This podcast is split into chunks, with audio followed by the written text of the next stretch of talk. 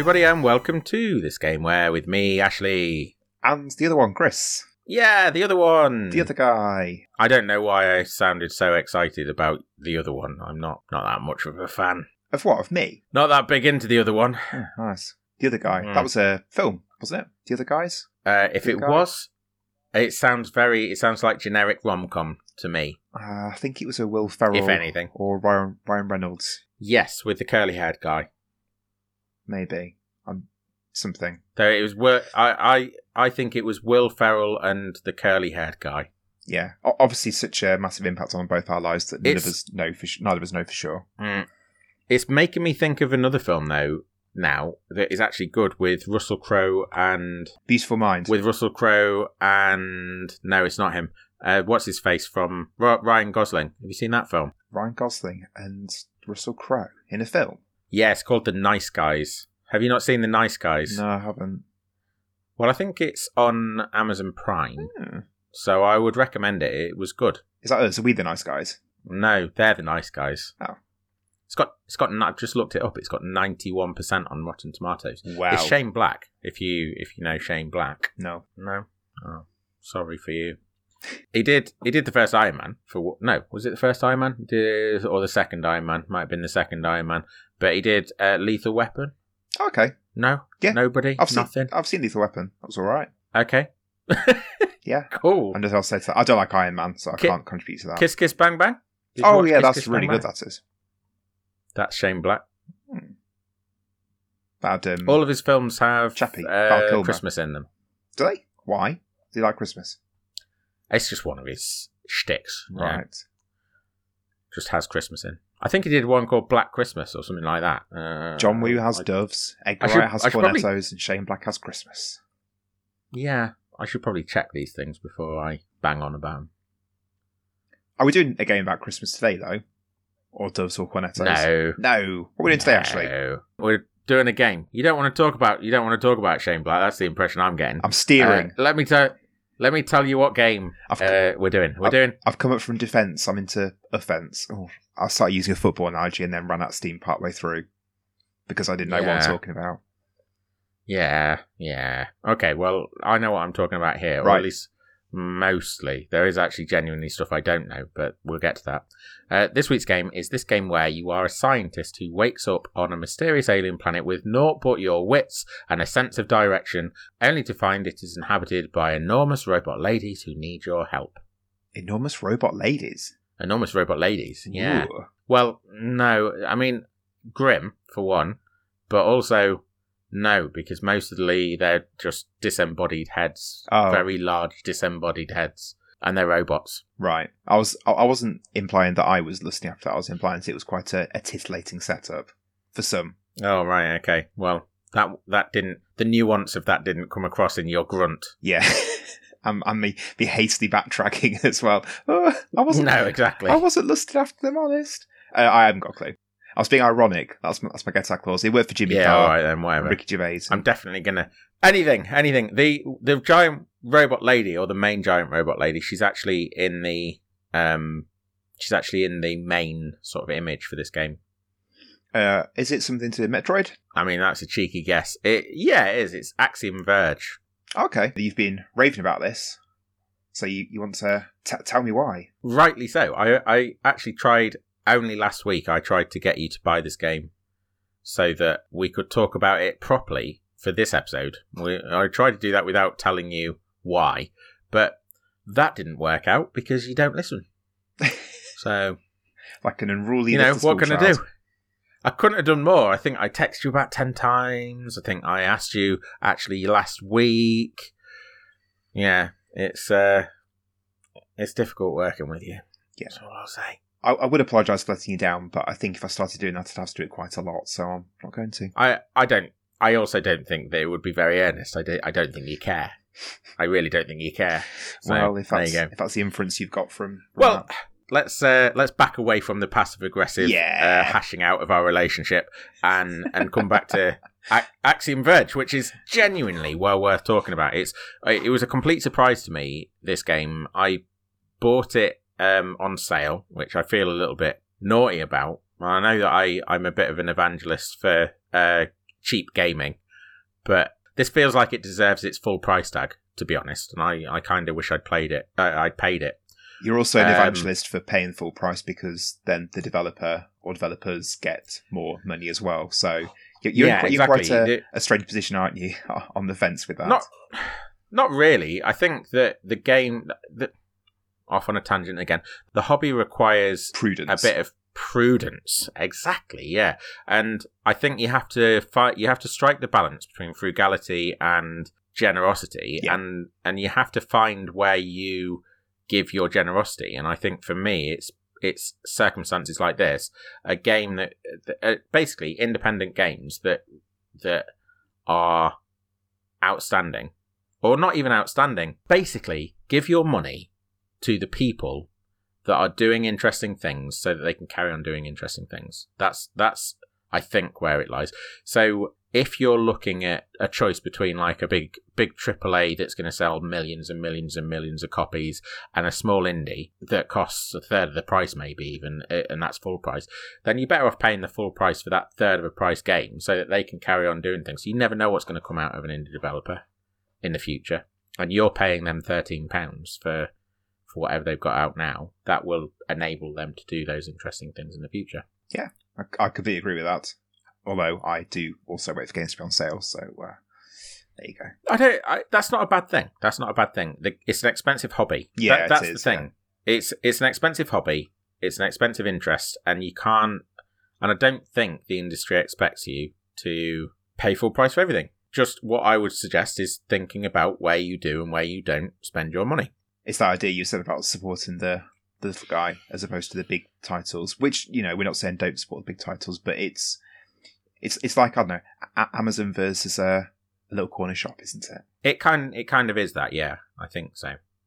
Yeah, so if you think about the way people think about Amazon and how they spend their money there, then that's what I'm sort of trying to suggest with with this. Yeah, So this is the little corner shop uh, game. What? Who, who is it it? kind of is. Yeah. Who, So who made this? And this is one of the reasons that I'm so impressed and blown away by Axiom Verge because this is another one man band affair. Really? This was made, yeah, wow. between it. It started development. The games uh, went into development in 2010 and uh, was released in 2015. It was made by a man called Tom Happ in his spare time. He was a developer for well for various different companies. He's worked on um, a number of fairly big, fa- fairly big franchises. One of one of them that I can remember off the top of my head was NFL Street. All right. You know what I've done? I've clo- I've closed my page that I had uh, open on him so that I could search for bloody Shane Black. I'm just gonna get I'm just gonna get me uh, me Moby Games page up again. Is this Tom Happ? H A P P. That's correct. Are you aware of him? Do you know him? No, I just thought it sounded like happy, and that made me happy. Happy Oh. Yeah, I mean that's a nice way of thinking about his name. Um, he worked on the first game, at least in terms of his uh, Moby Games credits, was Crash Nitro Kart.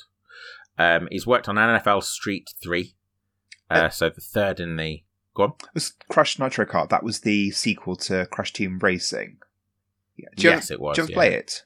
The the, the sequel. I haven't played one. that one, unfortunately. No, I've played the first one. Yeah, I absolutely adored the first game. Uh, well, back on PlayStation, um, but I never played the second one. Um, I think it was fairly No, well received, though. Yeah, I, I think so too. Tom Happ worked on it. There you go in There you go. 2003. Uh, NFL Street 3, Tiger Woods PGA Tour 08, 2007, um, Guardians of Graxia in 2010, and then after that, nothing until 2015. Axiom Verge comes out in 2015. Were these games? So presumably he was. were these games all for the same company or different? Was he a bit of a job jobbing Nope, nope. developer?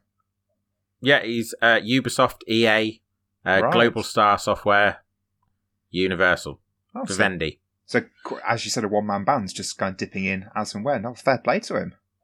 Well, presumably trying to build his career Yeah, in the yeah. industry, go moving moving between companies, trying to sort of climb that greasy Hmm. pole, uh, and then realised that he could do something for himself and wanted to do some- something for himself, um, and stepped out and made Axiom Verge, which is, as I as I keep saying, really really good. Like it, it is on every level. It is so good. Um, he did everything for it, so everything that you see and hear in the game is made by him, and I, that always, always, like it probably impresses me far more than it I was going to say far more than it should, but actually I don't know because the thing that impresses me about it is that you have to have a visual, you have to have an eye for the the visuals. So you have to have an artistic eye, you have to have an artistic ear for the music, you have to have an understanding of the music in order to because I've I've messed around on um, Fruity Fruit Loop and things like that, LMMS, uh, I've messed around trying to put together melodies. In fact, one of the things that I tried to do was make us a theme tune, and I've ended up getting a much better theme tune uh, for the podcast from Stevia Sphere on Bandcamp. If you haven't, if you, if you like our music, that's where it comes from. I Have a little look for him. I, I do actually like his music. I, it's it's nice, nice chip tune type stuff. Um, Tom Happ has that as well. So he, he has the understanding, he has the technical know how to build a game. He has the artistic eye to be able to put together excellent graphics and excellent animations. He has the artistic ear to be able to uh, create melodies and and and full blown musical affairs, and not just full blown songs, but the variety of music in this game is impressive as well. And I mean, they're super catchy. I've got the soundtrack ready for you to listen to, but oh, it's, I mean, you're going to have, it's going to take too much time to listen to the whole thing, but I'm going to send you the link, and I don't know whether this starts where I want you to be, but I, I can tell you where you want to where you want to be. So well, we're just going to have a moment, and you're going to listen to a couple of songs. While you're faffing about doing that, then I'll just echo what you've just said. That absolutely blows my mind that, that one person. Eh, when you think about a game, and again, I'm very preaching to the choir that you know, people listening to this podcast are probably aware of this, but you know, you think about all the skills that go into making a game, it's the design, it's the art, it's the music, it's the gameplay, it's the, the QA side of it as well. Everything is it mm. is, and then for one person to do all that themselves is absolutely phenomenal. It really is. Yeah, it's it's polymath to the nth degree. It's it's everything's so taxing as well. So the development side of it is taxing, the art side is taxing, the music side is taxing. I, I there was a really good breakdown um, a few years ago. I can't remember who did it, but I'll try and find it for you. There was a really good breakdown of what it takes to build a door in a in a game, and all of the people they listed in this article. They listed all of the people that would be involved in building a door in in any in a 3D environment. I mean, I'm not going to try and li- I'm not going to try and list all of them, but there were tens and tens and tens of people all involved in making this door work and look good and sound good. Um, and this guy has done he's done all of that himself, uh, and he's done a very good job of it. A similar sort of thing to that really is there's a um, I think he's based in New York, a journalist that I really like called AJ Jacobs, who does lots of wacky Dave Gorman esque type things. Like he, he did a book called The Year of Living Biblically, where he tried to live as it is in the Bible and, and all this. And, and he just he did a bit Dave, like I say, Dave Gorman, and um, I, I, really like him. Uh, he did a book a couple of years ago. Uh, I think it's called Thanks a Million, and it was about a, a cup of Starbucks esque coffee or other brand available, and all the people that go into that. So the, the, the coffee farmers, the people that transport the coffee beans, the people who designed the cup, the people who made the cup, the people who designed the lids, and all the, and all. It was this journey that he went on all around the world just to find all these different people to say thank you to them, and it was absolutely fascinating because it made me realize again this unspoken kind of thing. You know, there are so many people that go into that cup of coffee that you get from the supermarket or petrol station in the morning. Yeah, eh, there was. I. It's a. I mean, we tangents galore this episode. Um, there's another writer called Rose George who does a similar sort of genre, I suppose. And one of her books is called Deep Sea and Far Foreign Going, which is it's all about uh, the ship. It sounds it sounds dry as hell. Um, and I actually I remember who where I got this recommendation from. It's from Phil Wang. He was on Radio Four talking about it, which maybe doesn't sound make it sound less dry because it's on Radio Four. But it was Phil Wang Phil Wang, comedian. Um, he was talking about how phenomenal Philly, this book Wang was. Wang. It, it, Philly Philly Wang Wang. He he was saying about how deep sea and foreign going it breaks down like the journey of a container ship, and Rose George goes and spends time living with the crew on a container um, on a container ship and, and shows how it all works. She's got another one all about sewage as well, like doing a poo.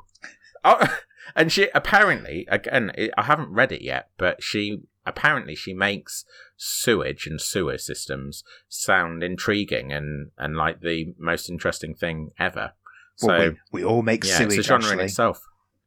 Exactly, exactly. We all do poop poops. Right, let's pause the conversation there so I can listen to this music then. Yeah.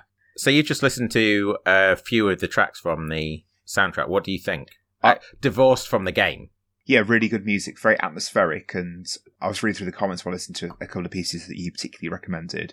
Uh, someone said in the comments that it reminded them of a cross between Blade Runner and The Downward Spiral by Nine Inch Nails, and I think that for for me is pretty much on the money. Uh, it's Hmm. the, the use of distorted bass and bleeps and drum loops and things was was very Nine Inch Nails Yeah. which I really like Nine Inch Nails. So that was uh, a good a good reference point and for people listening that maybe haven't gone to seek that out themselves.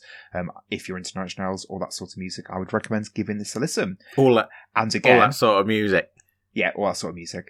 And again, going back to the point we talked about before we had that little pause to discuss it, the fact that one person has made this. Yeah, exactly. The touchstone for me was Drive, the Drive soundtrack, which Yeah. um, I, I think there's an element, there, there are similarities there.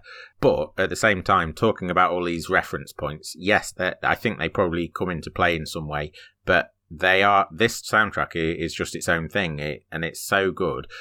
To, at least as far as I'm concerned, it's so good. You've listened to it divorced from the game. I think when you actually implement it, when you when you apply it to the game, and the the you it already sounds atmospheric, isolated on its own. It then it then brings that to the game, and and these these environments come alive in a way that they wouldn't if the get if the music was less less than it actually is. I, I was just reading through my notes as I often do because I, I write things down to try and crystallize my my thoughts on uh, and, and what I want to say. And sometimes I just think I should have read that out because what I've said is I'd like to pick out one area that is outstanding, but I really can't because they all are.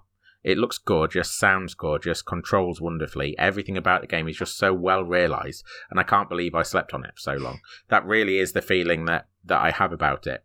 And and last last time we'll say this, I think I uh, because I don't want to bang on about it. The fact that it was done by one man, I just can't believe. I can't believe that there's anyone so talented. The other thing, just before we move on from that, this came out in 2015, less than a year before Stardew Valley came out. That was another one man band, Eric Barone. Mhm. And I don't know. One of the reasons I wanted to talk about this, uh, about Axiom Verge, is because I, I don't know what its sales are like. Um, and I, I'm not I'm not kidding myself that this is that our podcast is suddenly going to help it to rocket up the sales charts or anything.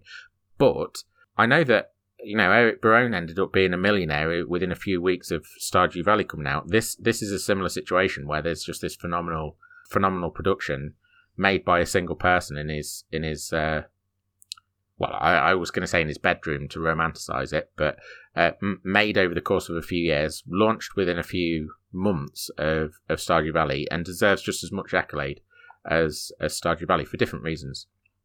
So I just wanted to say that before we before we moved on. So the story, at le- there are going to be spoilers um, in this episode for anyone that is listening. So if you don't want, if you if you've heard enough, if I've if I if I've told you enough to get your juices flowing that you want to go get it, I would go get it. it. I I think it's the perfect Switch game. It works just as well on a small screen as it does on a big. Um, so that's where I've got it.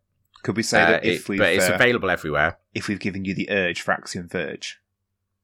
You can if you like. I do like. Okay, good. I, I kind of like, so fine, we'll leave it in.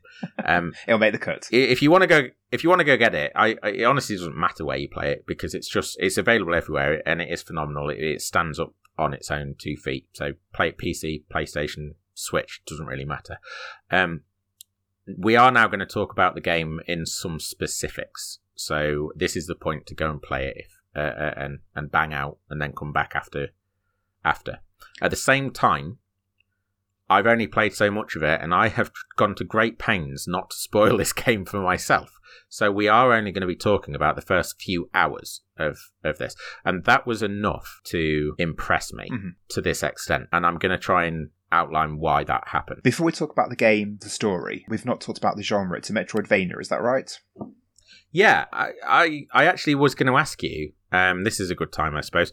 To, how did you come to the conclusion that it was some kind of Metroid esque or Metroid related thing? Because you asked me, is it something to do with Metroid? When you said about landing on a planet, uh, the the atmosphere, and it was you said about exploring with nothing but your your wits and armor, something like or naught but your wits. I think you said Se- sense of direction. that was yeah. it. That made me think of when we did Metroid Two.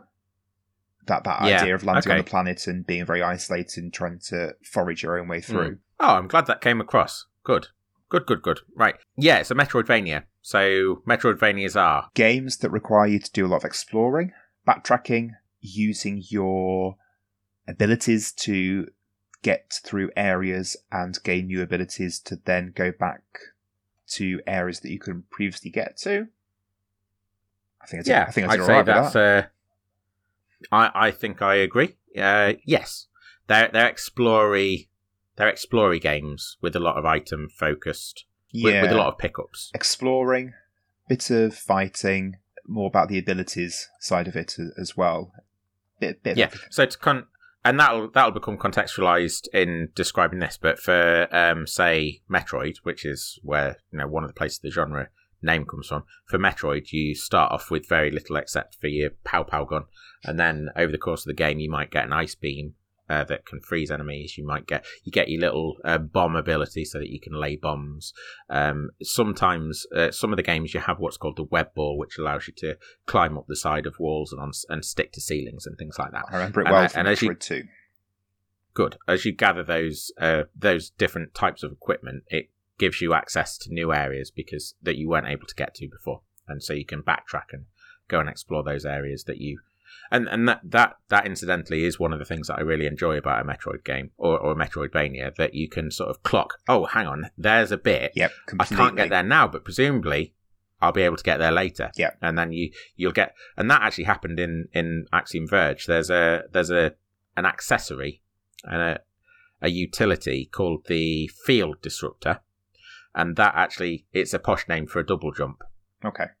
Um, so you not even a double jump, just a very much higher jump, like an anti grav jump or something like that. And I I was able to go get a few more bits that I'd already clocked. That's too high for me, and so on.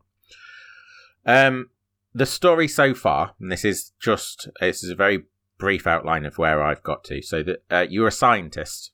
Um, I think his name's is it. What was the what was the name of some of those cat uh, tracks? Trace. His name's Trace. You are a scientist who wakes up on this alien planet. Uh, you are you wander about. You find a weapon.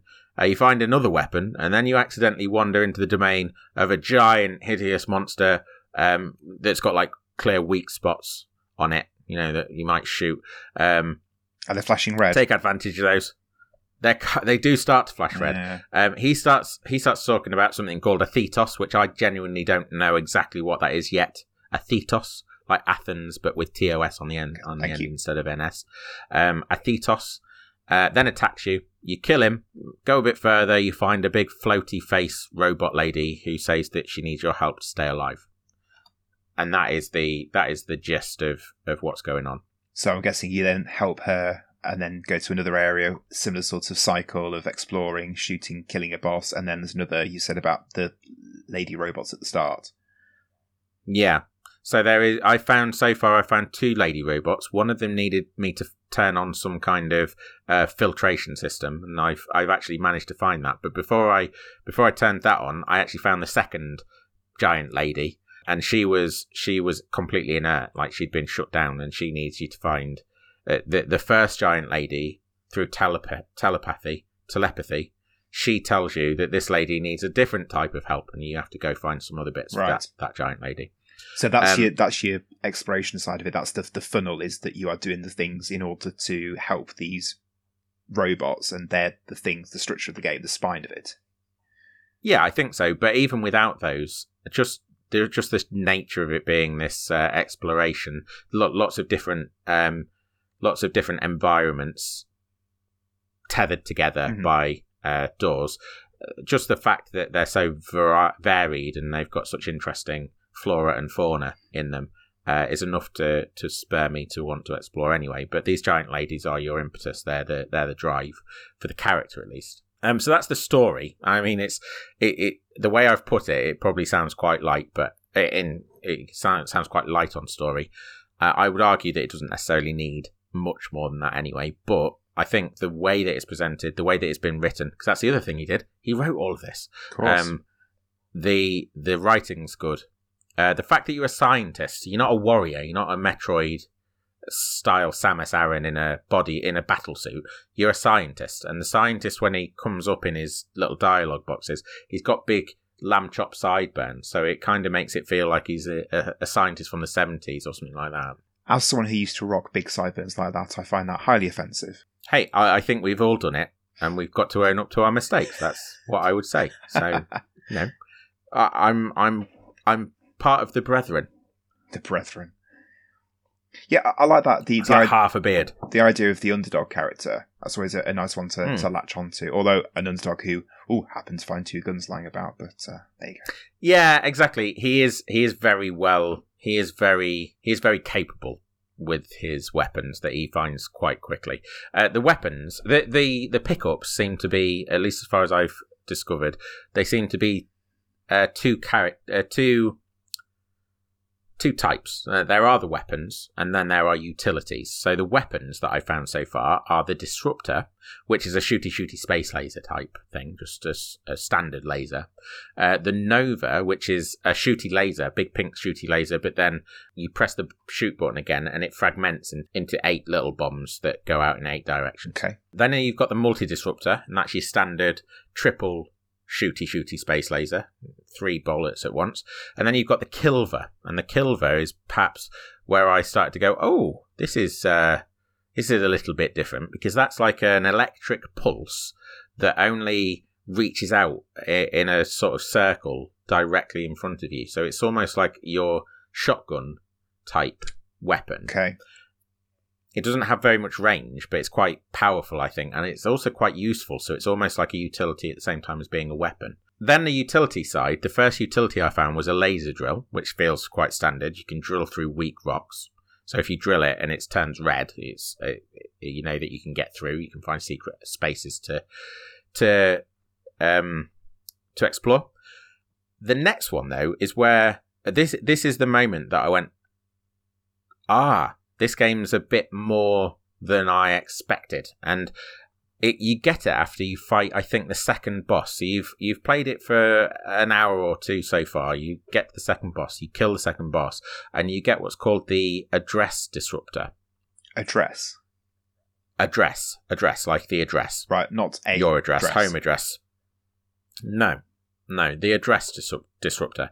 the The name for it prior to release was the glitch ray. So the uh, before it released, when he was talking to the community about what was going in, the new the the different mechanics that were going in, um, Thomas Happ or Tom Happ was re- referring to this as the glitch ray, and that is what it is because this ray you turn it on. It's, it's got unlimited. Everything's got unlimited ammo, at least as far as I've found so far. This glitch ray, you turn it on, and it it corrupts things. It glitches things out, and that can be sometimes that can be um, parts of the environment. So there was an area where there are lots of bubbles that rise, and you can pop the bubbles by shooting them. But if you glit if you glitch ray them, if you use the address disruptor on them, um, they turn into they glitch out, and it, it's represented. You know, like if you found a graphical glitch in a NES game, um, and it's all like weird colours and boxes, blocky bits. like cur- You know what I mean? yeah, like curly things and straight things, and they're oh, they're they're clearly not supposed to be where they are. Yeah, exactly. It looks wrong. Yeah. So that kind of thing. If you if you've played Pokemon Red or Blue, the MissingNo Mhm. type tiles um, that that's represented by, um, you you can turn these bubbles into these blocks that are that are gri- glitching and broken, corrupted, and then those blocks rise. They still rise like the bubbles, But now they're but you can stand on them. Exactly. Right. So you are you are able to manipulate certain elements of the environment to be able to use them to your advantage. You can also do that. This is where my brain went really went oh my god like this because you can change the you can change the enemies. Oh, okay. So as an example or, or the first example I found, there's this little green enemy that flies up and down in a straight line uh, um, on the screen. And if you shoot that, it explodes. And if you're next to it, it will it will hurt you. But if there's an enemy next to it, it will hurt the enemy. If you glitch out one of those, and there are more in the general area uh, that you're in, if you glitch out one of those green things and there are more of those green things in that same area, it won't just affect that one, it will glitch out all of those in the same area. And then when you kill one of them, they all explode. So it chains them together. It, yeah, it chains them together, Right. and and what you do to one affects them all. So that's one example of how you can glitch out an enemy. There's a second enemy that is like this pulsing, fleshy red heart type hive that's that spits out these pink fly things that then attack you.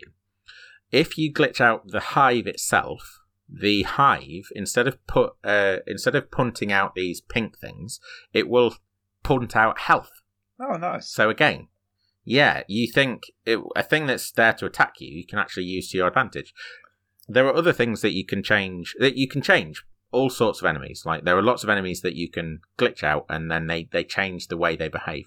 Uh, oh, uh, there's another one. One of them, it's like a scorpion's sort of enemy that moves quite quickly backwards and forwards and shoots out a triple laser beam type thing. So three bullets at once and, and they come down at an angle. If you disrupt that, if you use the glitch ray on that, it changes it so that it's a tiny little bullet that goes in a straight line that you can actually duck under. So that makes it easier to kill. Mhm. The list is endless and it makes the game, it makes the enemies, it makes engaging with the enemies a lot more, um, a lot more, a lot deeper. So the, the the too long didn't read is that this glitch ray it t- t- changes the game. It turns on its head and makes everything you've done up to that point um, different and varied. Yeah, exactly. Yeah, I like that. Yeah. Clever. and and it it can change engaging with enemies kind of into a, a minor puzzle. So there was an area where there were very very deep chasms. They they weren't deadly chasms. You could drop into them, but in these chasms were these weird little pink jellyfish, and they shot projectiles upwards, and you were trying to climb over these caverns, uh, ju- jump over these chasms. So if you, but if you stood to the side of these chasms and you shot your disruptor ray through the wall into uh, uh, to to get to these jellyfish, it rendered them harmless. They couldn't shoot their projectiles because Right. they get corrupted. They can't shoot the projectiles, which means that jumping over these chasms becomes a lot easier. But if you don't think to do that, then you have to navigate both the chasms and the projectiles.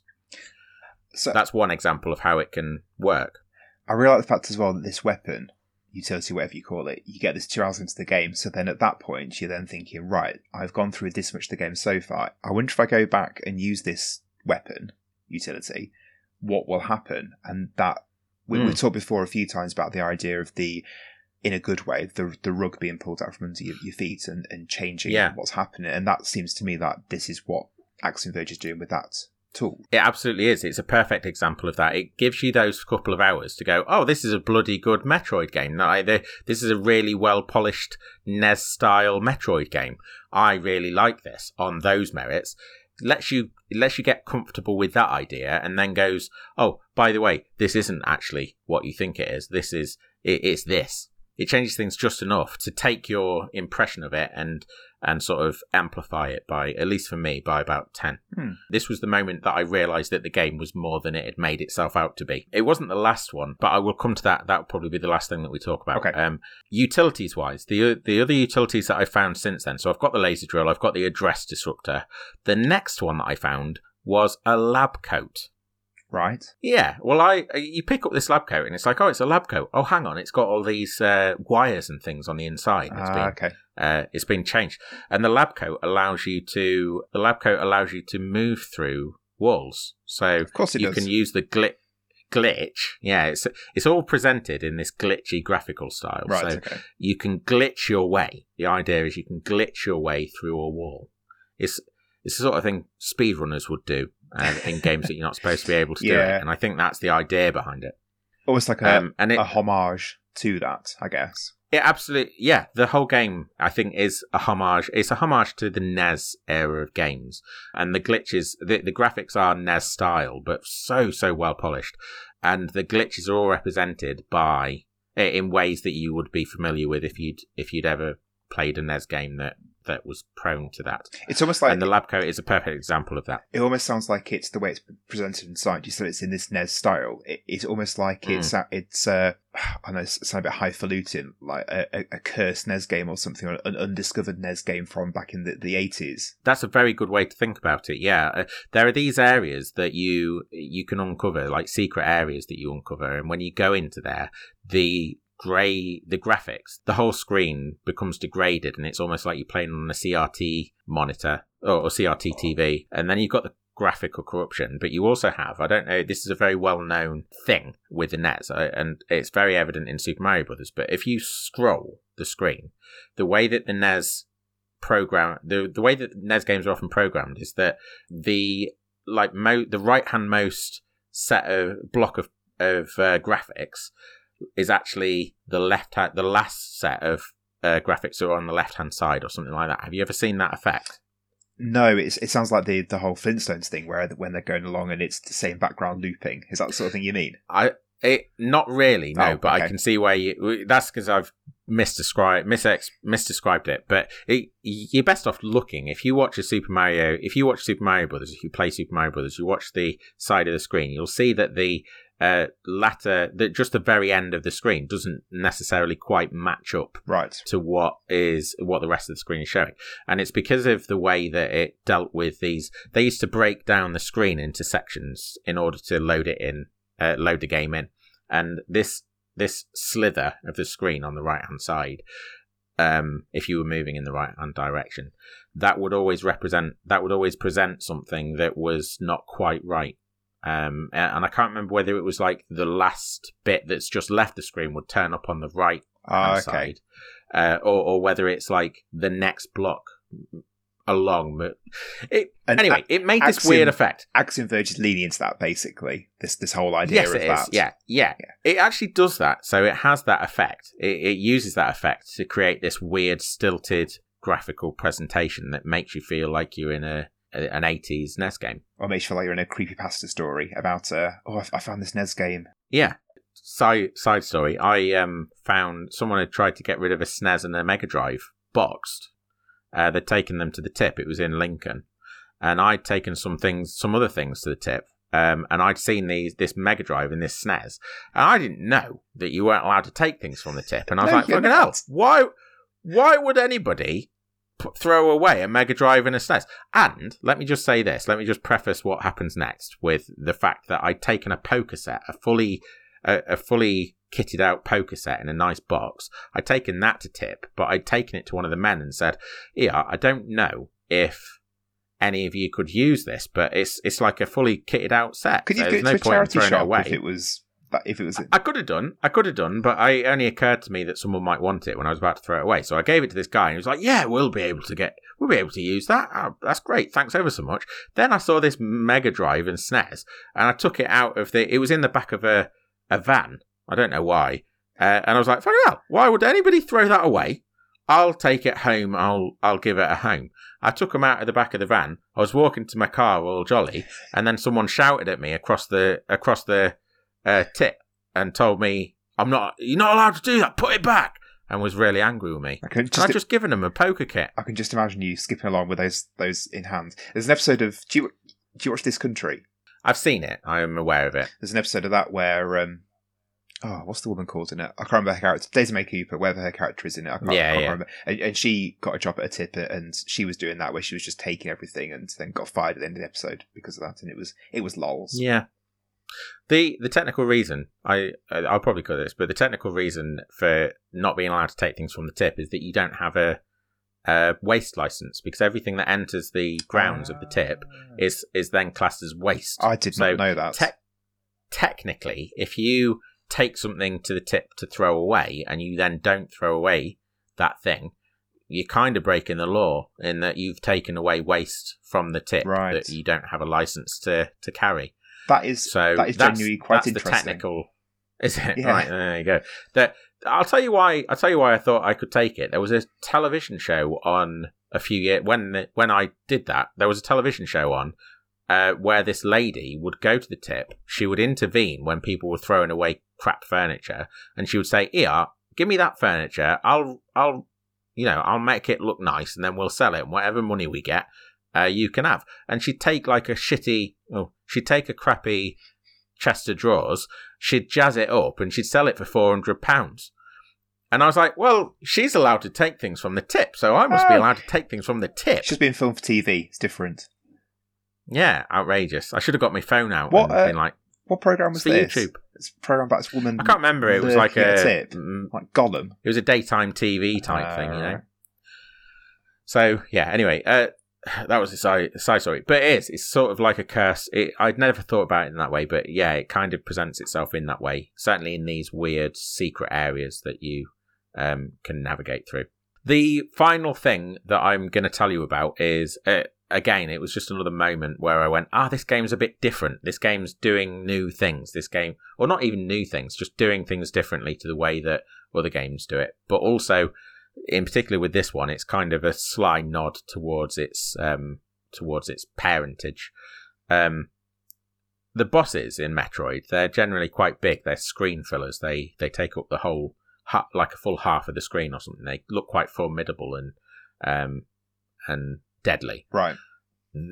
The first two bosses in this game, they do a similar thing and they're on a similar scale. And then you get to this third boss and he's um, something else entirely because you, you walk into the room, then before the before the room fades in, or or as the room fades in, the screen pulls right back out and your character goes from being so big to being to getting smaller and smaller and smaller and pardon me and then the boss loads in and he is absolutely enormous That's really clever. I like the idea of that as well. The fact that, again, we, we talked about this already. Again, we mentioned this in relation to this game. The fact that you've been playing the game up to that point, and it's this whole idea of the, the way the camera's fixed, and then suddenly the camera then pulls out. That's a really clever rug pull. I like that a lot. It is, yeah. And it, it, the game just keeps going, this is a Metroid game, this is a Metroid game, this is a Metroid game. Haha, no, it's not. It's it's great. I, I, I'm really, I'm hoping that there's more and more of that as we go. Um, this boss as well, though, I thought did something really, really smart. And I can't think of another, certainly Metroidvania that does it. It has, instead of having a, a single weak point, it has several weak points. Those weak points are also its weapons. And, and and I should say, I should preface this as well. The previous bosses, they've been fairly standard affairs of there's the weak point, you know what it looks like, give it a shoot, Mhm. give it a few shots, and the boss turns red, gets faster, gets more aggressive. Uh, give it a few shots more, and the, the boss is dead. This boss, it had several weak points. One of them, two of them were these weird cannons at the very base of the boss. Then there was this weird, like horn shaped arm that shot lasers out, and and the laser would go would sweep up the screen. You had to hide behind things to stop it from uh, hitting you. And then seven, an array of seven, like fireball shooting things on its head. So you had this very large creature that spanned the entire um, height of the screen with weapons at the bottom, weapons in the middle, and weapons at the top. And you had to platform your way to be able to shoot the ones at the top. And then you had to hide from the laser as it was sweeping up while you were platforming.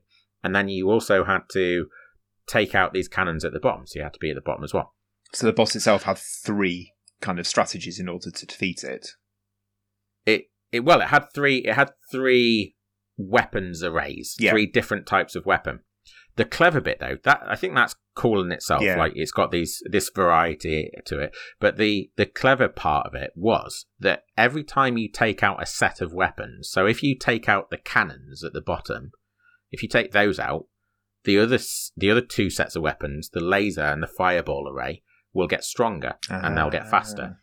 So if you take out those two cannons, they get faster. If you go to the top of the head and you focus on taking out the fireball array, the cannons get more get stronger and faster and more more accurate and so on. If you take out the laser, the other two get stronger. And uh, I thought it was a really it was a it was unique and it was uh, surprising and challenging. I had to really think about what do I do. So I ended up taking one cannon out, shooting the bottom cannon a few times so that it was ready to Mm. to die. Um, then going up to the top of the head and focusing on the fireballs.